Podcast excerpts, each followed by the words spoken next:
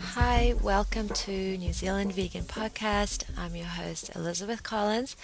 This week I'm going to talk about pets. Um, and obviously, it's just my opinions on it. Um, there's a wealth of information out there, and first of all, I just want to say that um, to be to be completely honest, um, if if someone has listened to um, any of these other arguments, especially Gary Francione's arguments, and you've heard what he has to say, and you still don't agree with him, or you still can't understand, or you know, you don't agree why we shouldn't have pets, then I would just like to say that nothing I say is going to change your mind because, as far as I'm concerned, nobody says it better than him. But I want to share my, you know, this podcast, I just share why I feel this way um, I think it's useful for me and maybe for people to understand in my own words um, wh- why I b- believe that also. So that's what I'm going to try to do today, and um, and quite frankly, um, it's really up to you whether you f- just feel the same way or or not. Um, I just I do I I do agree uh, with uh, the fact that we should have no domestic animals, um, including companion animals, despite how much I love them and despite how much I enjoy their company.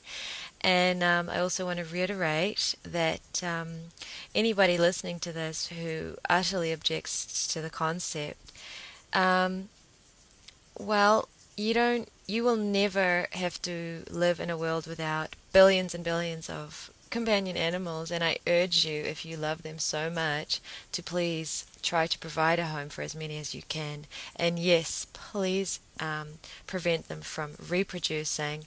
Uh, the best way that we have possible today, and I'll talk a little bit about that too, because people have objections to that, and um, I know um, Jordan's asked me a few times how I feel about that, so I'm going to answer that. But before I begin, and I'm going to try to make this not too long, I want to just say that I've mentioned a few times about when I've tried to talk to people or when I've had these, um, you know, my practicing out there in the community, and I and I f- focus it seems on the on the bad incidences. I just want to make it very clear. I have very very good experiences as well because um, I don't want people to think that uh, it's all bad. The reason I talk about the um, the more discouraging um, attempts at um, engaging in discussion with people is um, is because they're the ones I learn from. They're the ones that make me realize how, how much I have to learn, and I um, they're the ones that make me think. Um, so, for example, at the party last the weekend before la- or last weekend or whenever it was, where the woman was extremely angry and defensive um, about me mentioning that I was a vegan, uh, and then she basically uh, I said, well, the the con- I'm not going to do the whole conversation. Um, I did the best I could. Um, she got very very defensive right from the beginning, and um, and then when I start, we were talking about. I think it was right after we talked about how. I said, look, it's healthy to be vegan. It's not the point that you can eat meat. That that's irrelevant. You can be a very very healthy vegan. So you have this, you know, you have this um, you have this alternative and she was trying to say that she she was really poor and she lived with her brother and that she couldn't tell them to oh i don't know she's a grown woman so i said you know can they force you to eat the meat? I mean can't you you know stand up for yourself a little bit there? And basically it got to the point it was very short where she just walked away. She said we have to end we have to stop this. And unfortunately she didn't mean we have to stop this animal exploitation. She meant we have to stop this conversation right now. She just walked away from me and I said, okay. I said, just think about it. She said, I will. And then she avoided me for the rest of the night, and that was fine. But then I spent the rest of the night having a wonderful conversation about animal rights, veganism, and um, amongst other things, with um, two of my friends' husbands, um, who we had, a, you know, I spent the whole rest of the night talking about it. So I didn't you know, that was wonderful, and I got to really express myself and share my views, and we had discussions about it. So that was good. But the reason I talk about what happened with the lady is because I I'm always analyzing what you know what could I have done better, and you know you have to realize there's some people you just can't get through to. Um, you just can't. They're they're so resistant to the idea. They're just going to walk away. Well, you have to let those people go. Um, I'm sure that I had a um, a good talk with these guys and made them think um, about some things. They allowed me to talk to them, and we can only talk to people who allow us to talk to them. You cannot, you know, you can't tie somebody in a chair and and put a bullhorn in the ear. Unfortunately, if people want to walk away from the conversation, they will. So that that's part of it too. Uh, that noise is my washing machine. Sorry, uh, my washing machine is hooked up to my kitchen sink, and I'm doing my washing right now. So sorry about the noise. All right, another thing I wanted to mention before I get into my topic today is I want to um, once again thank William Paul for coming on my show last week. I'd like to say that the TV station did receive my email. I made sure they did. I rang them and they actually I had to resend it because it was pro- I think it might have been just deleted the first time, but she said, "Oh no, no, we don't delete them." And so she received it. She said, Yes, I've got it. She read some of it. She read the title to me and said, Is that it? And I said, Yes. And then um, I said, Okay, so what happens now? And she said, Oh, well. I said, Do you have time to respond to everybody that you, uh, if you're rejecting the story? She said, No, we don't have time to do that. So I said, So basically, if I don't hear from you in a few days, can I assume that nothing's going to be done? And she said, Yeah. And that was a few days ago. Nothing was done. Um, I'm not hugely surprised. I did my best, and um, I will say though that you know the I think it was yesterday I was talking to William or the day before, and a girl made the mainstream Good Morning New Zealand or whatever TV show because she had some green bits in her hair, and she got sent home from school. So that made the news. so there you go. I'm not surprised. It's it's all very. Um, it just reinforces the truth that we are still really really far behind. We need to get we need to get this out there. So um, you know, please please vegan activists do vegan activism. All right. Um, and I want to also mention that another thing that came out of the interview with William is that I got a really nice email from somebody who and I hope she doesn't mind me mentioning her name. Uh, it's Jean Ostrowski. Thank you, Jean. Uh, she told me about this vegan's children's book written by Ruby Roth, and um, I want to get the title. It's called "That's Why We Don't Eat Animals," um, because we had mentioned me and William were talking about the books that have are available to the very young generation. They're really a key reason as to why it's just you know why why it's um, the world is the way it is with regard to animal exploitation anyway and sure many other things. But anyway this is a um, a book a children's book for very young children. She's a teacher Ruby Roth. Um, it says book about vegans vegetarians and all living things and PETA endorses it. But the point is someone's written a vegan's children's book um, let's hope it's 100% vegan. I have not bought the book, it's not available yet but um, it says vegetarian and veganism. It's like we just can't seem to get away from that, but never mind. I'm still very, very happy that this book is being written. I hope that people give it to their children. I saw some interviews with these kids, these American kids, talking about the book because um, she was a kindergarten teacher, and they talk about how you shouldn't wear leather shoes, and the kids are like, we should wear shoes that are not made out of leather. So it seems to me to be on the right track. I'm not quite sure how far the vegetarian vegetarianism in the book goes. Anyway, good news there. I'm really thrilled. This this is, I mean, yay, we need more. Um, so I actually sent a letter to Ruby Roth, the author, to see if she wanted to come on the show, and um, I haven't heard back. She's probably being inundated with. Um, I'm always trying to get people on the show because otherwise it's just me all the time. And also there was somebody else I wanted to thank. Oh yes, I have found another abolitionist vegan in New Zealand. I am absolutely thrilled because I have met some other people who are who say they're into Gary Francione's um, abolitionist approach, and they say all these things, but yet they still, you know, just a little bit support the animal welfare groups or whatever. Like so for me, it's, um, I mean, I'm not, you know, it's not a judgment or a, oh, I just got to go get my washing. Really, really sorry about the noise.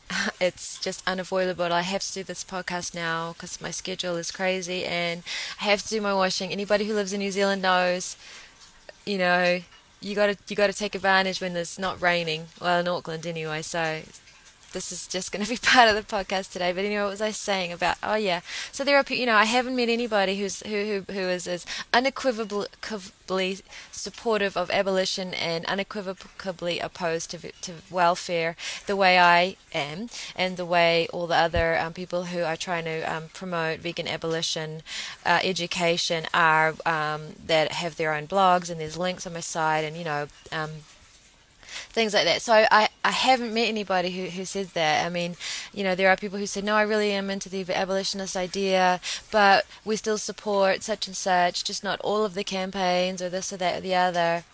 And, um, and I think, well, you know, um, then you don't really fully agree with, with me. But I found two. There's William Paul, and there's another person who found out about me, and their name is oh gosh, I'm going to pronounce this wrong.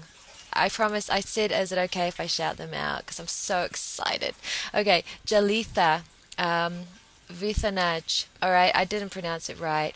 Um, they sign themselves as Vish, so let's say shout out to Vish, New Zealand abolitionist. Yay! In Wellington, N- not only is yep right there with us, but is is willing to do um, uh, activism.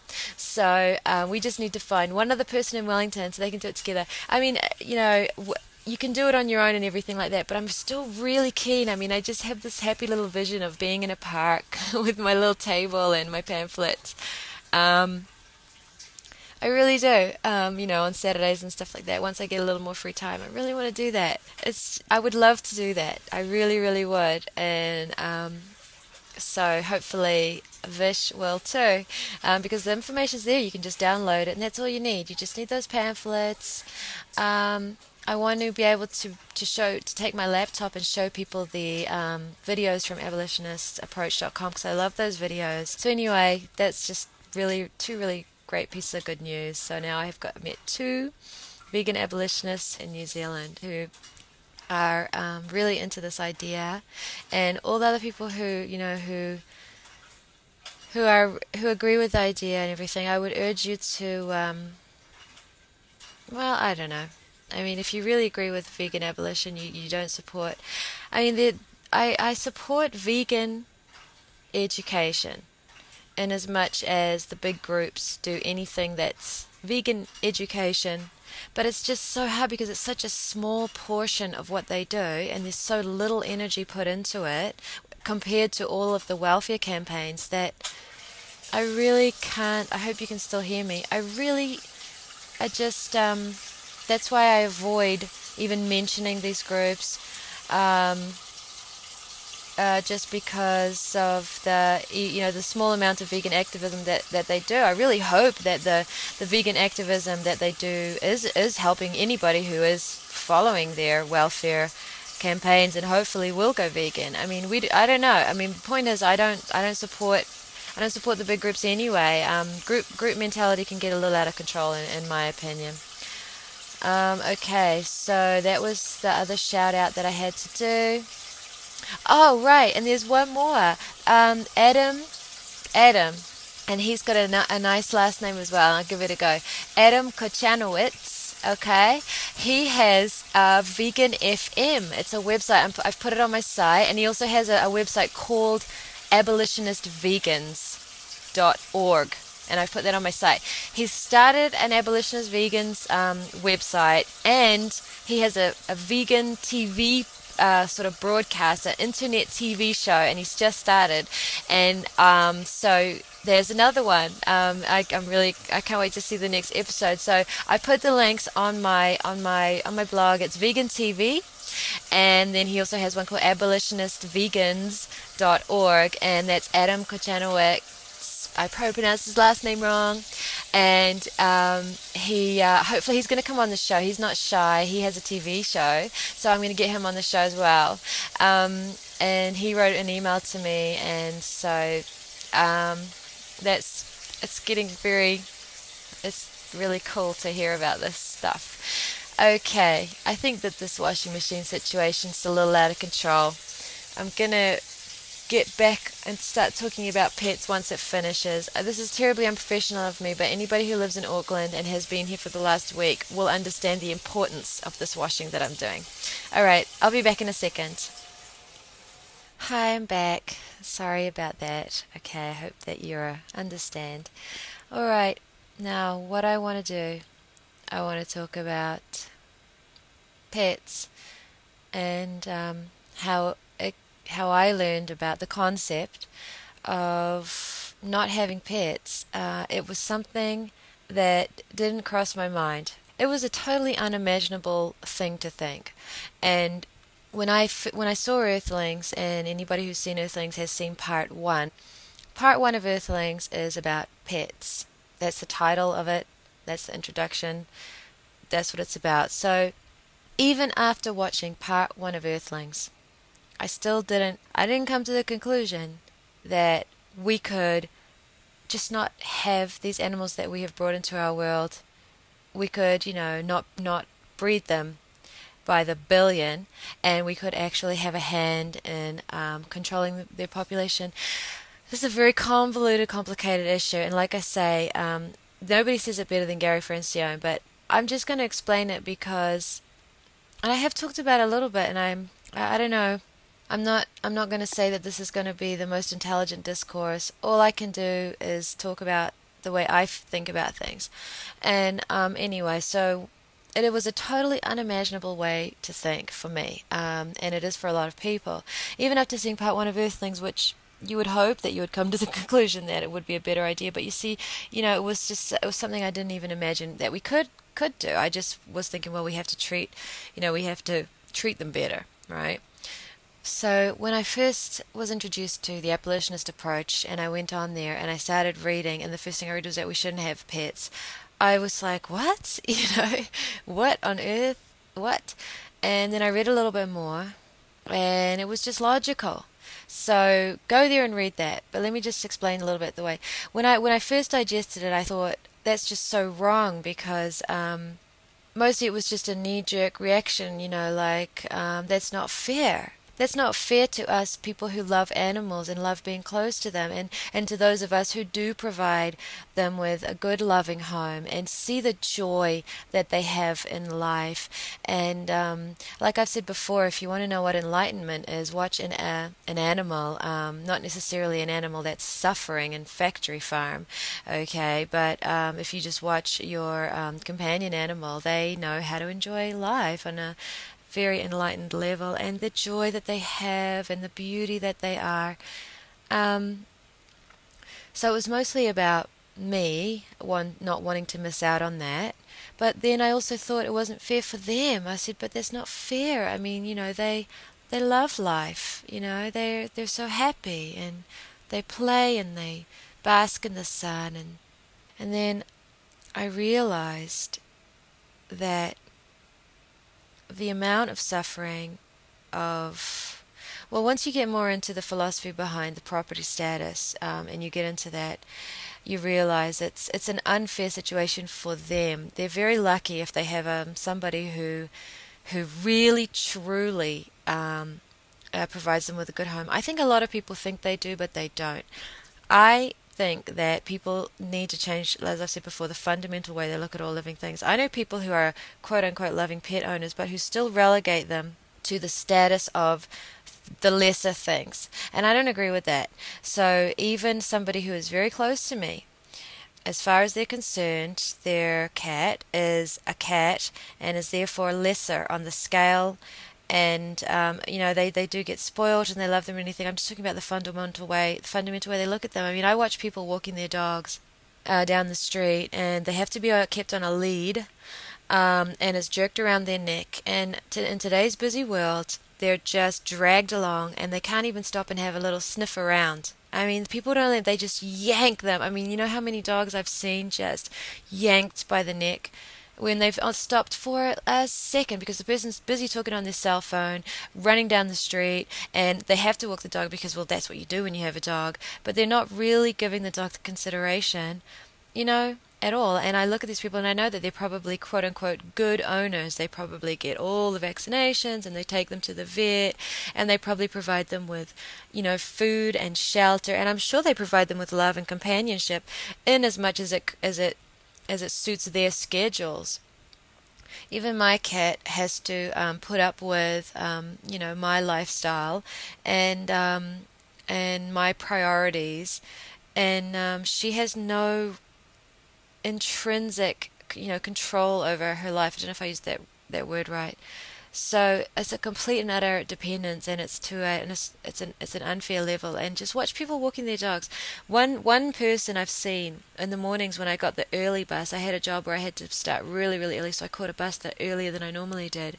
And this man, um, I live on a street that's um, it's got native bush um, all along one side of it, and it's um, it is a quiet street and so he um, anyway this this is an old labrador and um, the man uh, just is just wandering along and the labrador is not on a lead and he's sniffing around and whenever the labrador runs off the track and goes and sniffs in the bushes the man just stands there and he just looks around him and he enjoys it and that's how you walk a dog okay that's how you walk a dog um, as far as I'm concerned, you don't drag them along a city street, yanking them by their collar. And the problem is, is that for a lot of people, that's the best that they can do because their lifestyles are not conducive. Our world is not conducive to animals in any shape or form at all. And then when you think about the billions and billions of animals that are companion animals, that are absolutely living horrific lives. I mean, a lot of them are bred for food. Okay, if, if a, I remember um, I was having a conversation with my brother, and he was talking about how. Um, oh, maybe Chinese people eat cats, and, and he said, you know, um, if the cat disappears off the street, you know, people's people's cats might disappear. He wasn't being um, xenophobic. He was quoting a fact that yes, Chinese people have been known to eat cats. Um, it's is no different than us eating sheep. But however, um, and he was and he was saying, you know, so you know, if people's he said if people's cats disappear, maybe um, Chinese people are eating them. And you know, I just turned to him and I said, well, number one, all like another thing I want to say about living in New Zealand is the cats live outside. They get to go outside and come inside, and people are very oh cats are wild animals and da da da da. Well, they um, a lot of them disappear. I, I cannot count the amount of little posters I've seen on this on the po- on the street. Uh, just in this neighborhood that I live in, up and down Dominion Road, with missing cat, missing cat. Now that cat is either been killed by somebody because they are victims of of, of malicious um, you know acts of random violence. Uh, my mother's cat was shot with a BB gun and came home. Uh, you know, disappeared for a couple of days, was hiding terrified in the bush. Came home and somebody had shot her. Uh, she survived. It hit her shoulder and, and the ball fell out and she was fine. But this, this is what I'm talking about. There's no protection for them.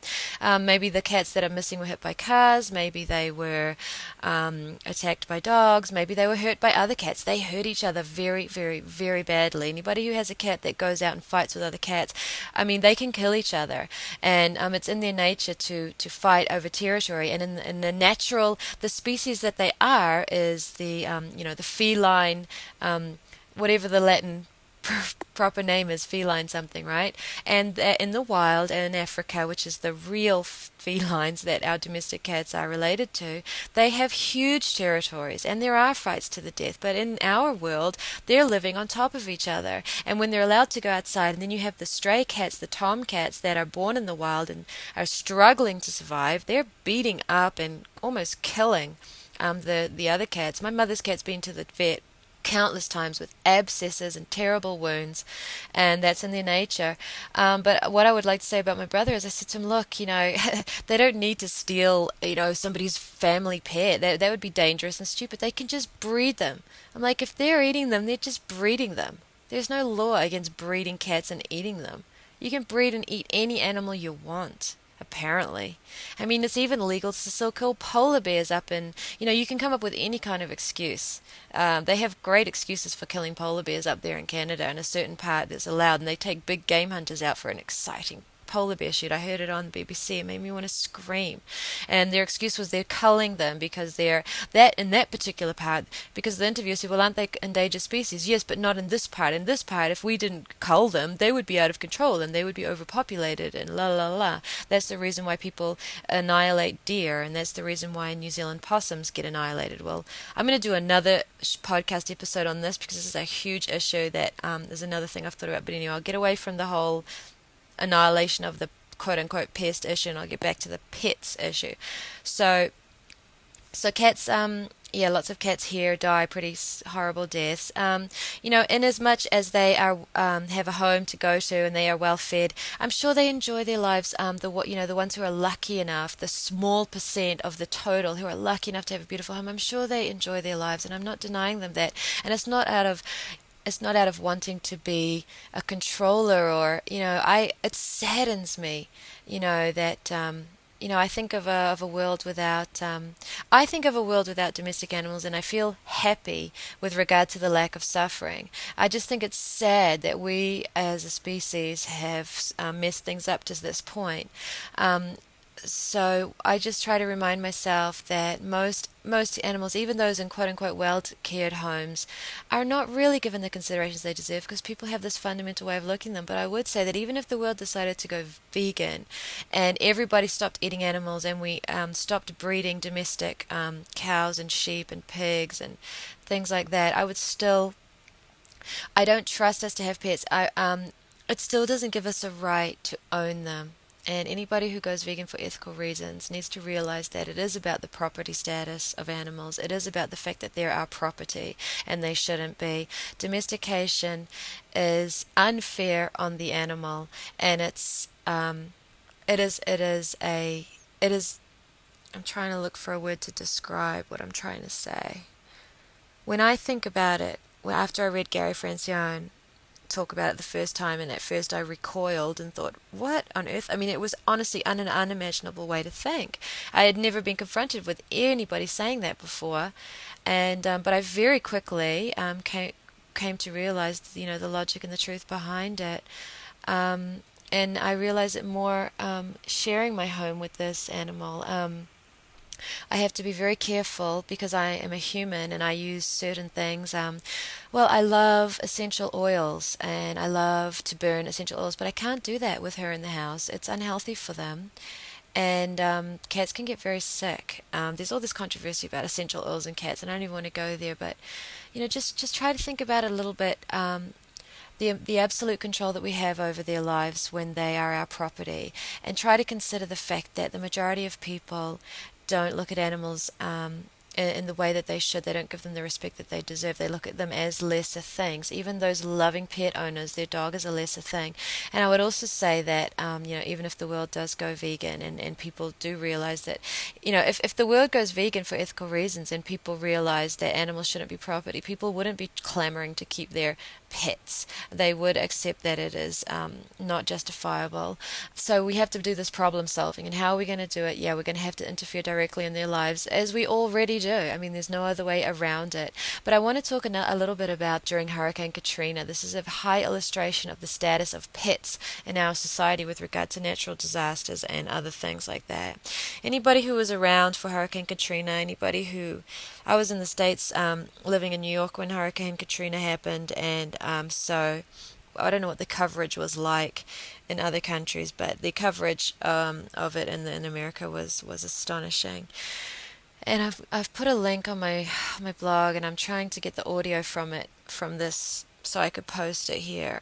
Well, what happened in Hurricane Katrina and in all other emergencies is that animals are not allowed to be saved. They are not you're not allowed they were forbidden to take the animals with them because they said there wasn't enough resources um, there wasn't enough uh, room i mean to be honest hurricane katrina is probably a bad example because the way that the people were treated was it was abominable. I mean, there wasn't enough room for the people. There was no emergency contingency plan for the people. But um, the reason I'm using this as an example is because there is this video of a man of um, of um, where Oprah helps one man and his dog. He's a young man.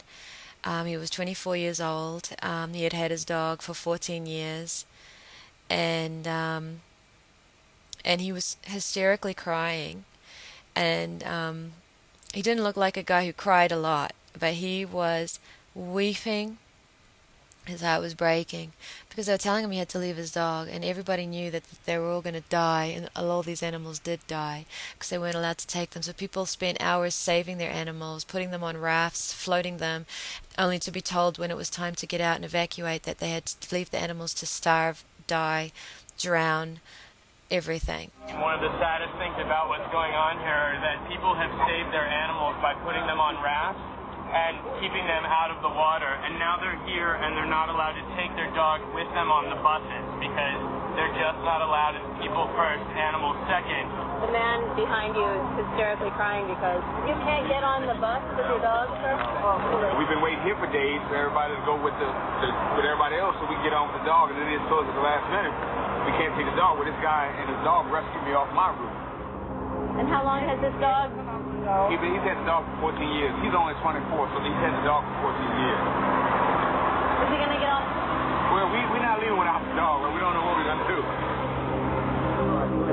All right, guys, we have, we're, I, you know what, I'm not doing this for the camera. We don't give a shit about that. We have a solution for you, okay? Here's a, here's a story. We are going to send the dogs back. We're going to, I, I want to take the dog on, on um, what's his name? Sorry? Rafiki. Rafiki. Um, we're going to take him and two other dogs that we met here, and we're going to send him to a house in Baton Rouge. It's a private house where we're sleeping. And when you get back, We can get the Baton Rouge. We, can get, we got to keep it Baton Rouge. I told you he was to be okay. I told you. I told you, dog. It was absolutely, they had no rights. These people could not take their animals. They could not take them. I mean, that was it. And they were not allowed to stay. They were forced to leave. The people who, there were people who said, I'm not leaving without my animal.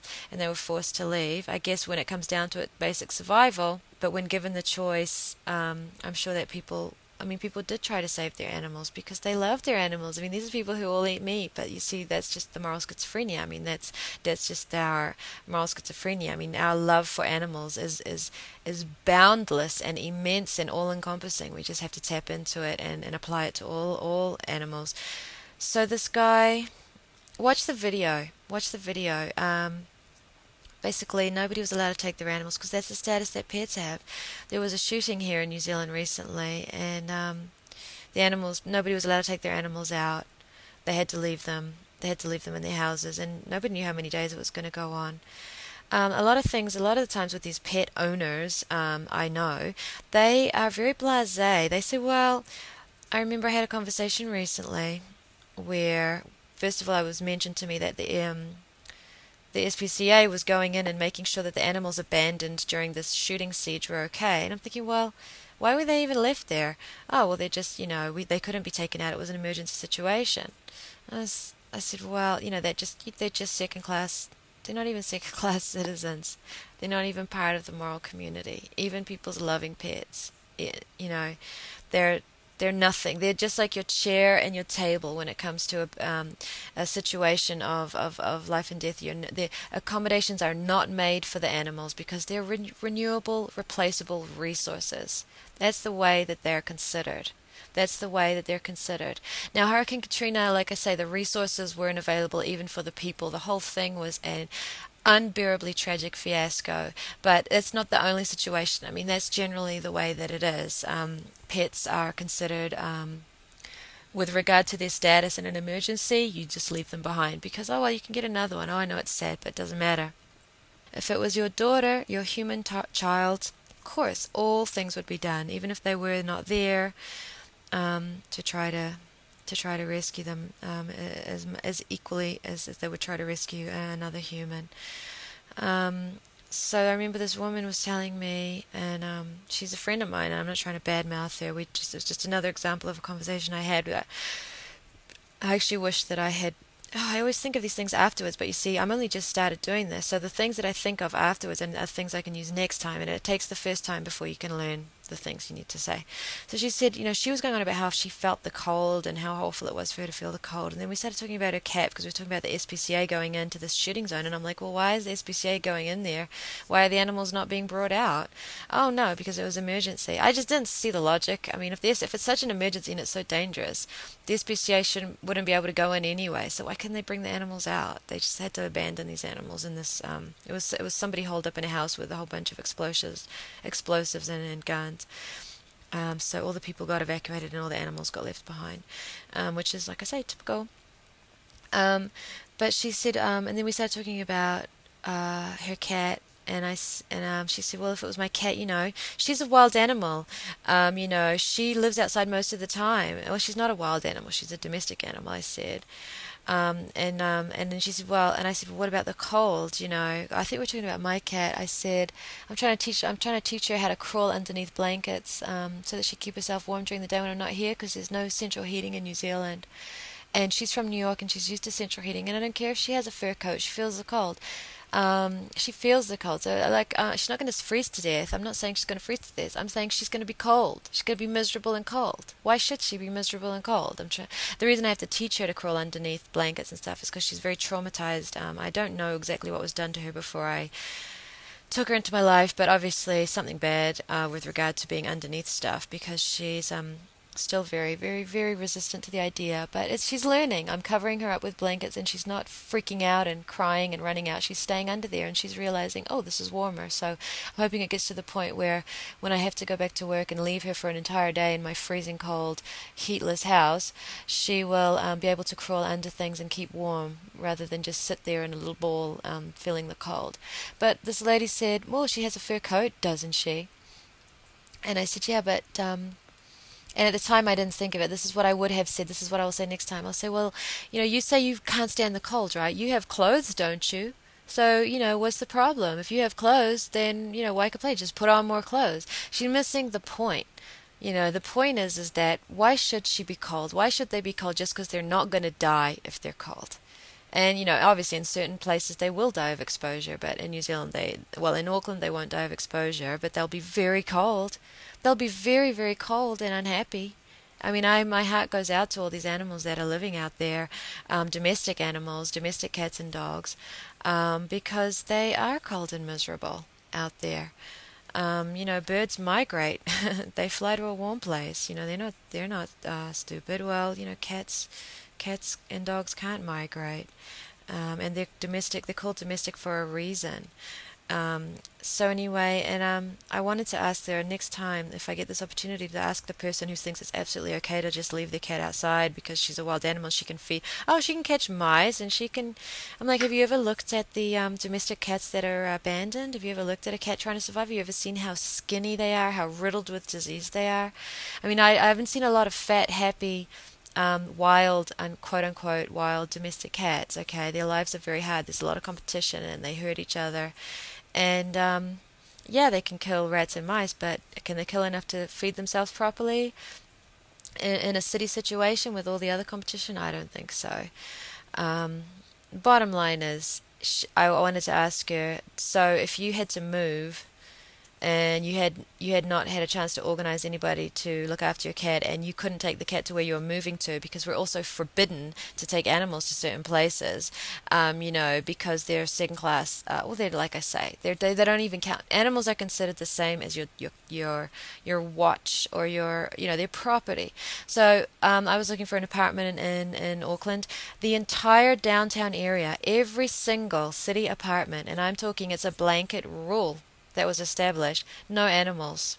No cats, no dogs, no nothing. So if you have an animal, you can't live in there. You can't provide your a, a home for your animal.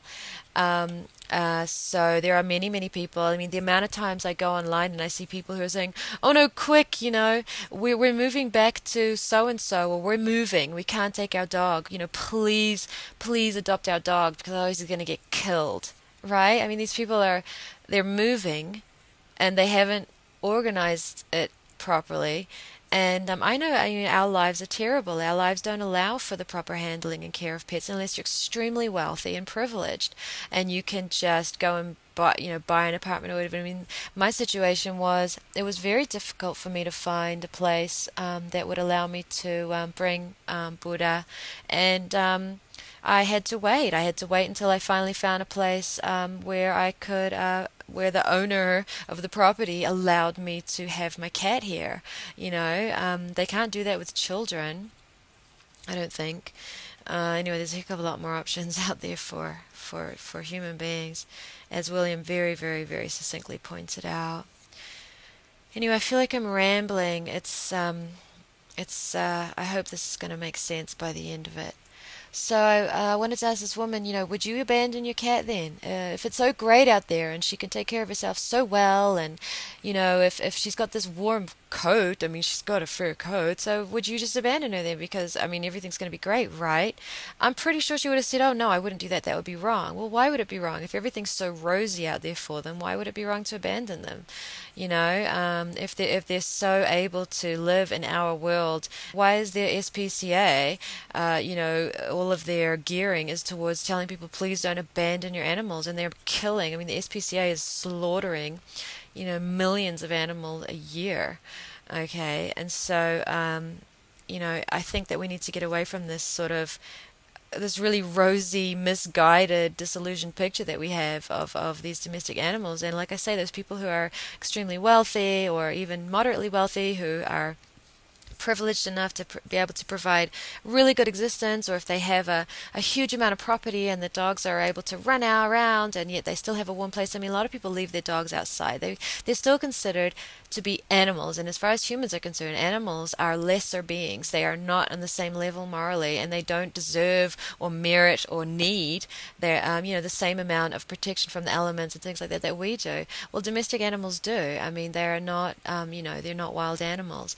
Um, so um, another thing I want to now I have to get into. Okay, so how do we solve the problem? And this is one that I've you know really, really, really thought about. And I know that people object. I mean, a lot of people say, you know, it's so. Uh, I mean, the sad thing is that the only way that we can, the only way that we can help them, is by preventing them from breeding with each other and creating more.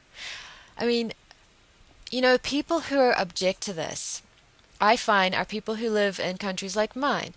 In my country, you don't see a huge, overwhelming amount of dogs and cats in the streets. People here have dogs and cats as pets, and when I say you do see you do see cats and dogs in the streets with regard to being going on walks, or like I say, New Zealand cats they run around uh, during the day, and some people leave them out all night as well. And so you see them, but not abandoned. I mean, go to Chile. Did anybody see the video of um, the dog um, in Chile who uh, saved, um, who tried his very best to save his his his um, fellow canine uh, from the highway. Um, uh, I've been, lived in the Dominican Republic and there are dogs everywhere. I've read articles on Greece. So people who are really objecting to this whole, oh, it's just so wrong to say that we should, um, you know, completely get do away with all domestic animals so that there are none, including pets. They don't live in these countries where, you know, you see on a daily basis emaciated beaten, starved, um, diseased, suffering animals by the hundreds in the city streets that are just breeding and breeding, and um, and the things that happen to them are beyond your worst nightmare. Um, just watch Earthlings, but um, also they they eat them. In the Philippines, um, I saw something that upset me so profoundly. I I I mean I get I do get upset, and it was um uh you know, all the dogs in the streets over there is the same. They're just out of control. Um, because it's not a high, you know, there's, there's a big gap between rich and poor. In countries where there's a lot of poverty, uh, there's a lot of animals in the streets because people can't even feed themselves, let alone a domestic, uh, you know, domestic animal. And so, you know, go to those countries and have a little look and see how many of them you can save, and then have a look at how many are left. No matter how your best efforts are. I mean, I remember this great story about this woman who came back from overseas. I think she was in Indonesia, and she brought back every animal she'd rescued off the street, and she'd rescued like 12 of them, dogs and cats. Okay, so she'd done a wonderful thing, and she you know, really pulled out all the stops to get these animals back here. And believe you me, it must have cost her tens and tens of thousands of thousands of dollars because it cost me thousands of dollars to bring my one cat here. Okay, and um, and yet look at all the ones that she had to leave behind. Um, domestic animals, uh, the amount of suffering does, is not outweighed by the few privileged who get to live happy lives. And I'm not denying that when they are allowed to live happy lives, they are full of joy and they love life. I'm not saying we should take that away. I will say that something that, that does not exist cannot suffer.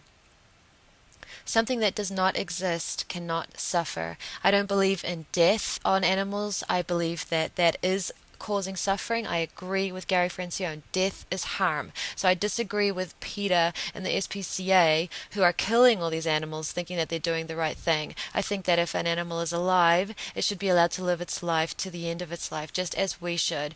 But something that is does not exist in the first place cannot suffer. And so now we get to how would we do this ideally? How would we um, how would we deal how would we cause this to come into effect? Obviously, because we have billions of domestic animals running around on the planet, and a heck of a lot of them aren't in, in homes, we have to sterilize their breeding capability. We cannot, you know, we cannot allow them to keep breeding if we want to end uh, domestication. This is an issue that a lot of people have have outrage about um, because they think it causes the animal harm, and um, it is it is you know affects their their life. I'm not going to deny that. It does affect their lives um, to be sterilized. Um, uh, but the alternative is worse. The alternative is worse. So, if we cared enough, and if we got to the point where we had enough of the population of the world trying to resolve this problem of domestication that we have, the only option we have is to prevent them from breeding with each other. Now, at the moment, the way that we do that is by neutering and spaying. Um, I'm not sure if I would want them to investigate. I was thinking before I started this show, what about if they do research on how to just put some sort of sterilization medication uh, medicine in the food that was less invasive and that all it did was just sterilize the eggs of the females and that was it and everything would be great. But then i think well how are we going to get there? Well guaranteed we're going to have to do experiment after experiment after experiment on live animals uh, before we come up with some sort of um, sterilization that can be ingested orally for every domestic species that exists. And so right you know, the only option that we have is um, spaying and neutering. And it is invasive, it is surgery, it is uh, involves causing physical harm to the animal. Um, the same way that if somebody has cancer, you have to cut out the cancer and you cause them harm to save them. So, if we were to ask the animals, you know, would you rather be uh, castrated or would you rather be allowed to um, to uh, continue breeding. I mean, if animals were, were, were thinking about those kinds of things, which um, I don't know how much thought goes into it. I mean, I don't know. I can't communicate with them in the way that I would love to. The point is, is that they may not, uh, and on an individual level, they may not particularly like it. Um, and um, you know, you're talking, I mean, this is somebody talking who I sincerely love animals, and I don't know anybody who loves animals more than Gary Francione. So if you're very misguided, if you think it's some sort of mis attempt at omnipotence or you know some sort of it's it's out of pure love and concern. Um, their their their suffering is immense, and we've created this mess. And unfortunately, the only way out of this mess is to directly and, and, and involve ourselves in their lives. I mean, it's all very nice to be all very self righteous and say, I don't agree to have I don't agree with pets, so I'm not adopting any pets. And I'm thinking, well, that's really not um, helping the situation because right now there is all these animals that need home. What we need is veg- vegan education. We need to educate people that domestication is wrong, that property ownership of living sentient beings is wrong, and we need to face the truth, the sad truth. The only way that we can um, stop this domestication and end it completely and get to a world where there are no domestic animals that are our property because all domestic animals are our property. Even your cat that comes in the cat door and goes out the cat door when he or she pleases. Why do they keep coming in their cat door? Because that's their home. That's where they can go to be warm. That's where they can go to be safe. If you were to shut that cat door forever, um, the life of that animal would be severely affected ne- affected negatively. So they are your responsibility. They're not a wild animal. So we have to face the sad truth. Um, whether we like it or not, whether it offends us or not, that the only way to help them is to um, surgically prevent them from breeding. That's the truth. I believe that that's the truth. If you have a moral objection to that, I would ask you to consider the facts and I would ask you to consider the logic and I would ask you to consider the property status of animals.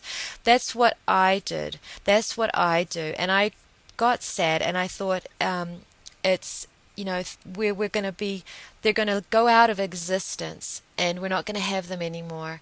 Well we we don't agree with killing them the ones that are here. So there's billions and billions and billions of them. So anybody who's all upset about this well go out and adopt you know as many of them as you can because we haven't even got people to stop eating them let alone consider the fact that we shouldn't own them as our little private property. So this isn't going to affect your life or your children's life pro- pro- probably, but I support it. I advocate it. And like I say, when I'm talking to new people who I'm introducing to the concept of veganism, I don't bring up the pet issue unless they do and sometimes they do because they go on Gary Francione's website and they hone in on that and I and then I've already talked about this in another episode so so I don't want to you know talk about it again um, but the way that I resolved it, the way that I resolved it was first of all, I realized that um, I need to stop being selfish with regard to the fact that I love having these animals close to that I can touch um, and that I can um,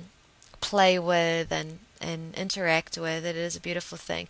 Number two, I need to realize that um, something that doesn't exist cannot suffer, and that despite the fact that those who are lucky enough to enjoy life do enjoy life and are full of joy, it doesn't make up for the horrific suffering and the fact that these animals are still property and at any second their their status could change. If their owner dies, what is there for them? How many people make provisions for the animals? Not very many. So you have to remember it's all about we have to be logical and we have to be fair to them. And the and the the logic in favor of getting rid of domestication is against the logic of keeping them because, well, the ones who are happy are so happy. And um, some people call it extinction. Um, I think that that is a negative word to put on it because extinction is. Um, it has bad connotations. Um, maybe um, pedantic wise, is that the right word? Uh, speech wise, it is an extinction of an existence, but it's not the same as the extinction of the big cats, which are becoming extinct. I mean, we brought domestic animals into this world, we bred them, we created them with our incredibly large brains and our curious minds and our ability to do these things. I mean, people do insane things um, playing around with the knowledge that they have learned about nature. I mean, we're cloning things, you know, we're doing all kinds of things. So, yeah, okay, we're very clever and we brought these animals in, but that's pretty much irrelevant to the fact that it was wrong to do it in the first place. And if we want to be in any way responsible for it, we have to face the truth that the way to do it is to prevent breeding, prevent reproduction, and in the meantime, provide homes for every single one. And I don't agree with the killing of the animals. I think it's, I mean, we live in a world where there is enough food to feed every human being on this world, and we all know that. It's just an imbalance of power. There's a huge gap between rich and poor. I mean, you know, this is a whole another issue. Also, we live in a world where we are perfectly capable, if we so desire, to take care of every single animal that's there. Okay, there's if if we decided to do it, we could do it, and that includes all of the factory farmed animals. Um, you know, these are things that I that I think about um, on a, on a massive scale. It's it's on a massive scale, but it would take in order for that to happen. Say, for example, from one day to the next, which it's not. It would take every, I mean, at least ninety percent of the world deciding to go vegan and adopt this these theories, and then we could do something, and we could all the factory farmed animals, we could put them, um, you know, in, in res- reserves and, and um, things like that. And after, you know, maybe 10 or 20 years, okay, they wouldn't, we, if we sterilize the breeding capabilities, they would be gone. Um, and yes, we'd miss them. But there's wild sheep, there's wild goats, there's wild cows, and there's wild pigs. Okay, that's where they came from. That's where these domestic animals came from. And something that does not exist cannot suffer. Yet those who are exist that do exist, the billions and billions, are suffering. And I think you need to think critically about the issue. Love that. Think critically. I didn't, you know, obviously I I did not uh, come up with that um, idea of critical thinking. It's it's um it makes a lot of sense to me though.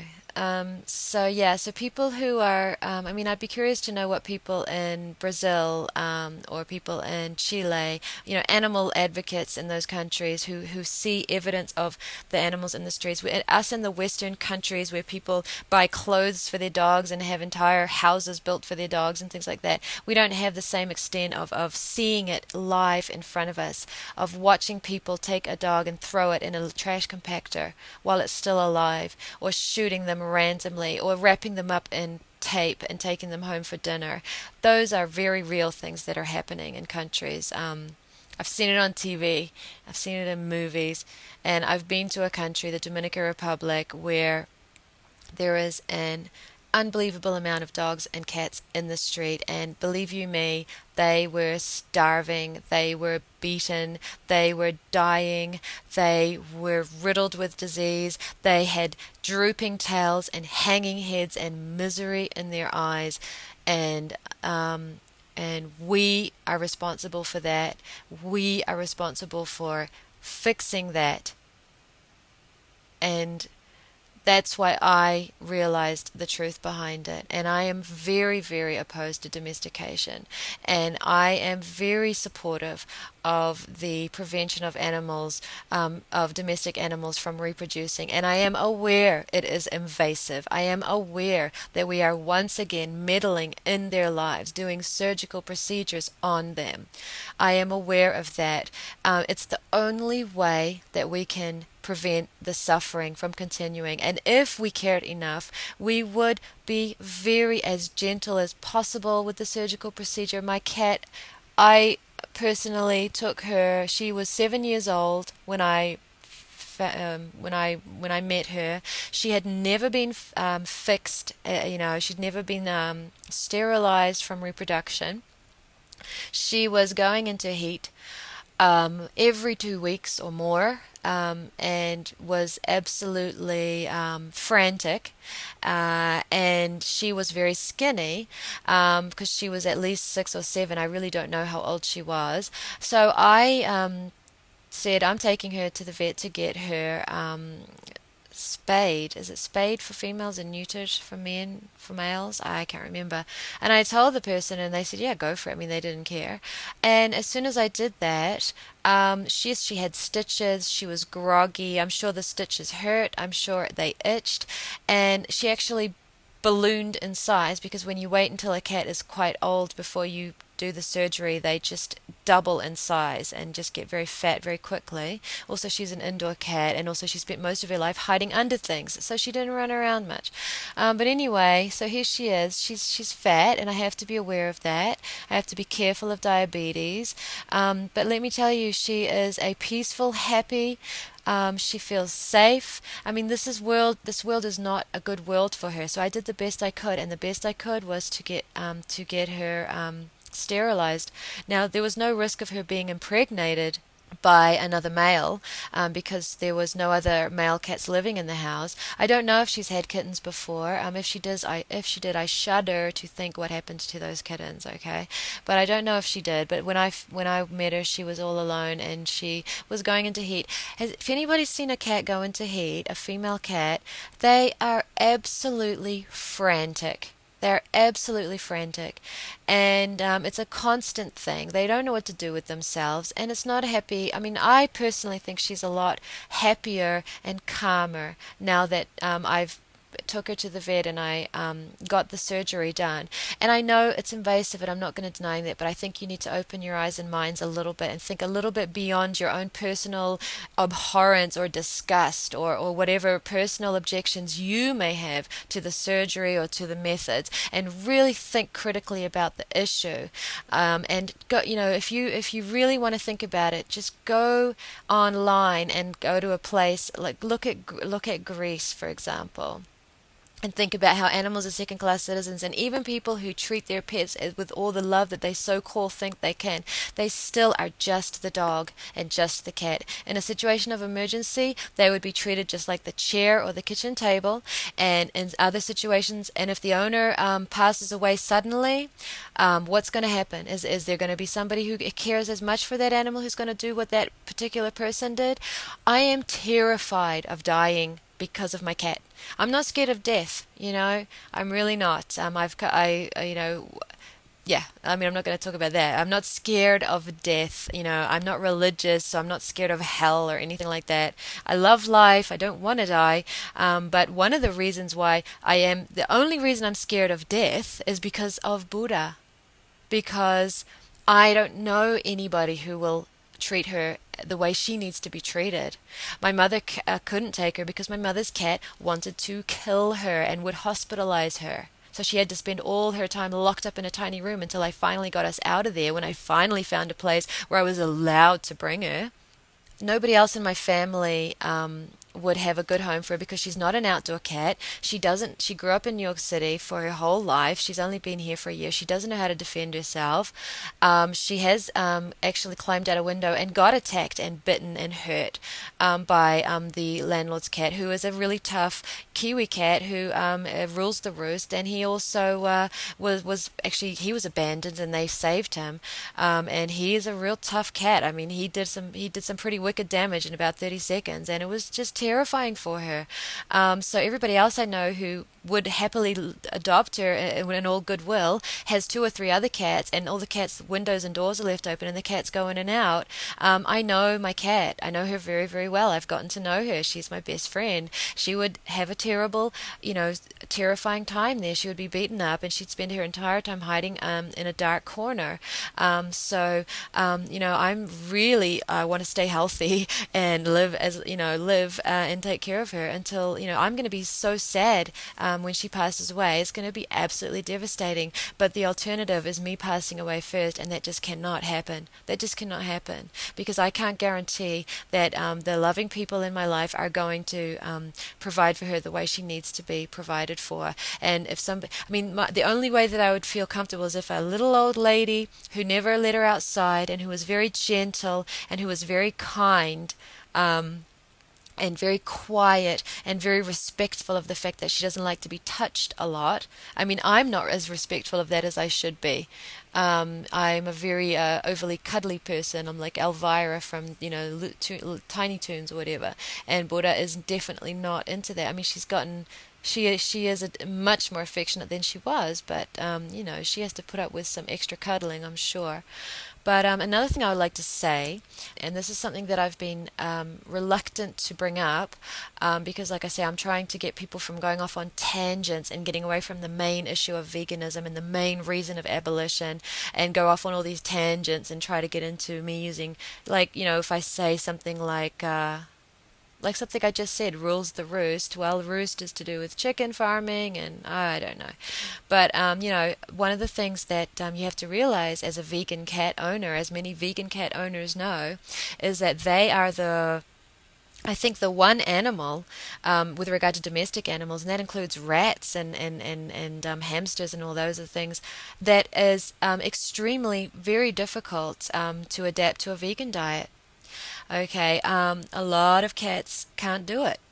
People think that it's cruel to do it. Well, if if the, if you're killing your cat by doing it, and if the cat is dying by doing it, well, that's an ethical dilemma, and you have to choose the cat over the horrific slaughtering of the other animals, or you have to choose the horrific slaughtering of the other animals over the cat. Now, that's a dilemma that shouldn't exist, and wouldn't exist if we hadn't domesticated cats.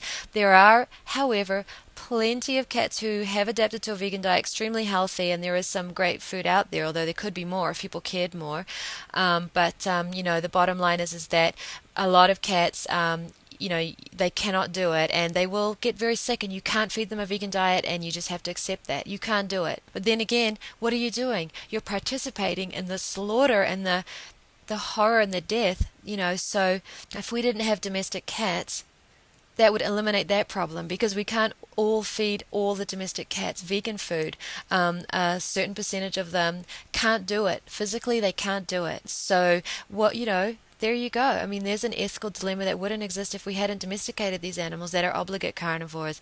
And we could, if enough people really cared and we did enough, you know, um, creation of all different types of food, I'm sure they could come up with much better alternatives of vegan cat foods. I mean, we're a very clever species, but I would prefer if there were no domestic cats at all. And so the bottom line is, you know, it, none of it works. None of it's right. I don't think that the arguments of, oh, it's wrong to, um, you know, it's cruel to sterilize them, we should just leave them alone. Well, I agree with that when it comes to wild animals, but not with domestic animals. Um, I think it's a personal, um, I think that it's, it's, a, it's, it's a personal abhorrence to the idea of mutilating these animals uh, in order to um, prevent them from breeding. And I think that it is a disgust on the part of some people, um, but I think that they're missing the point, and I don't think they're seeing the big picture. That's my personal opinion. Um, but like I say, you know, anybody uh, alive nowadays is never going to uh, see this world where there aren't millions and millions of domestic animals. And if you think that it's okay for them to um, go ahead and keep breeding with each other by the billion, then I would strongly suggest that you go out and create a cat sanctuary like that lady did in America for like at least a couple of thousand cats because they breed very quickly and um, their lives are horrific. So if you are so against this whole idea, I think you need to take a little responsibility for your thoughts. Um, mean, you know, I'm not trying to like, uh, I'm not trying to goad you or anything. I just, I don't understand exactly why people don't when when we when presented with the arguments in a much better way than I do. For example, if you read what Gary Francione has to say, you read what um, Roger Yates has provided me with some links, and I'll provide them to you. And uh, you know, if you're not convinced, well, um, you know, I really don't understand why. But um, if you can justify it, uh, if you have your reasons for justifying it, well, um, you know, I mean, I can't uh, say it any any different. I mean, I.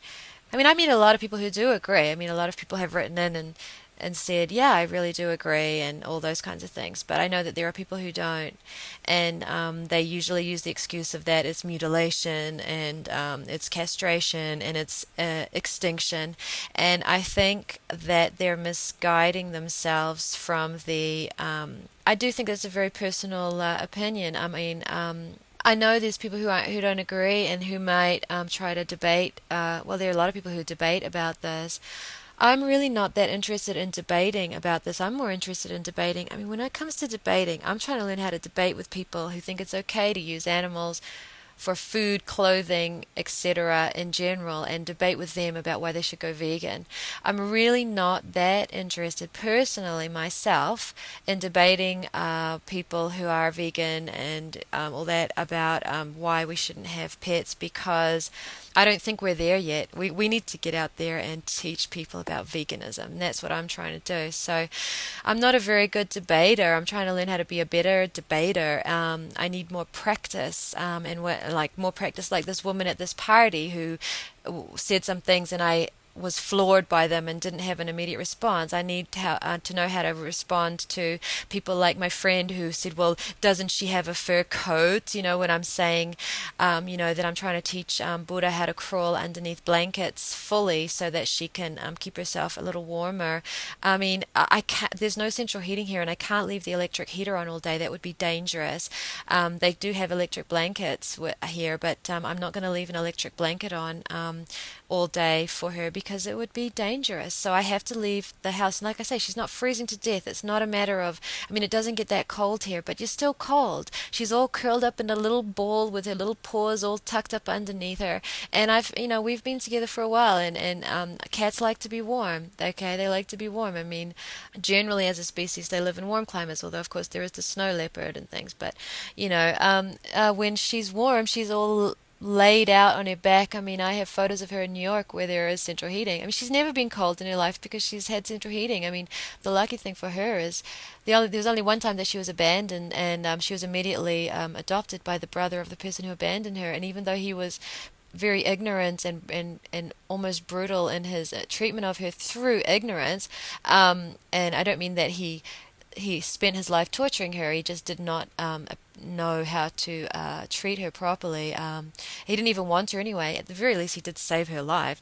So she spent her whole life in apartments where there was central heating, and now she's here in New Zealand, and it gets you know it gets it does like I say, it's not deathly cold, but she's just sitting around cold all day, and I hate being cold. And as my friend says, she can't stand the cold. She hates the cold. It's just so awful, you know. And I'm like, well, you know, neither does your cat Okay. Anyway, I need to stop. I hope I made it clear. Um, I think that when people go vegan and we see more and more the results of that in the world, we will start to recognize people will look at animals differently and they will look at anim- uh, domestic animals differently. It's very rare that I watch a dog being walked where I am feeling good for that dog. Um, uh, they're on a chain around their neck, and um, like I say, a lot of people just drag them along. They're so busy on their cell phones, the dogs can't even stop and sniff. And uh, all of you people out there who have dogs who don't do that, I'm not, you know, I'm not saying everybody does. I'm just uh, trying to wake people up to the idea of why it is inherently wrong to have animals as property, period, pets or not. Um, if you um, if you want to hear a, you know really succinct ways of putting it, please go to um, abolitionistapproach.com and also go to the links that um, I'll put on uh, on this episode. I'm just going to paste them into the commentary on the on the on the uh, description of the episode. All right, thanks for listening. And I'm sorry if I rambled and rambled. Um, I hope to have some more guests on soon, um, and we can talk about some more um, things to do with vegan activism, veganism, and um, how we're going to uh, help get this message out there. Oh, and my email address is nzveganpodcast at me.com, and my blog address is nzveganpodcast.blogspot.com. Bye.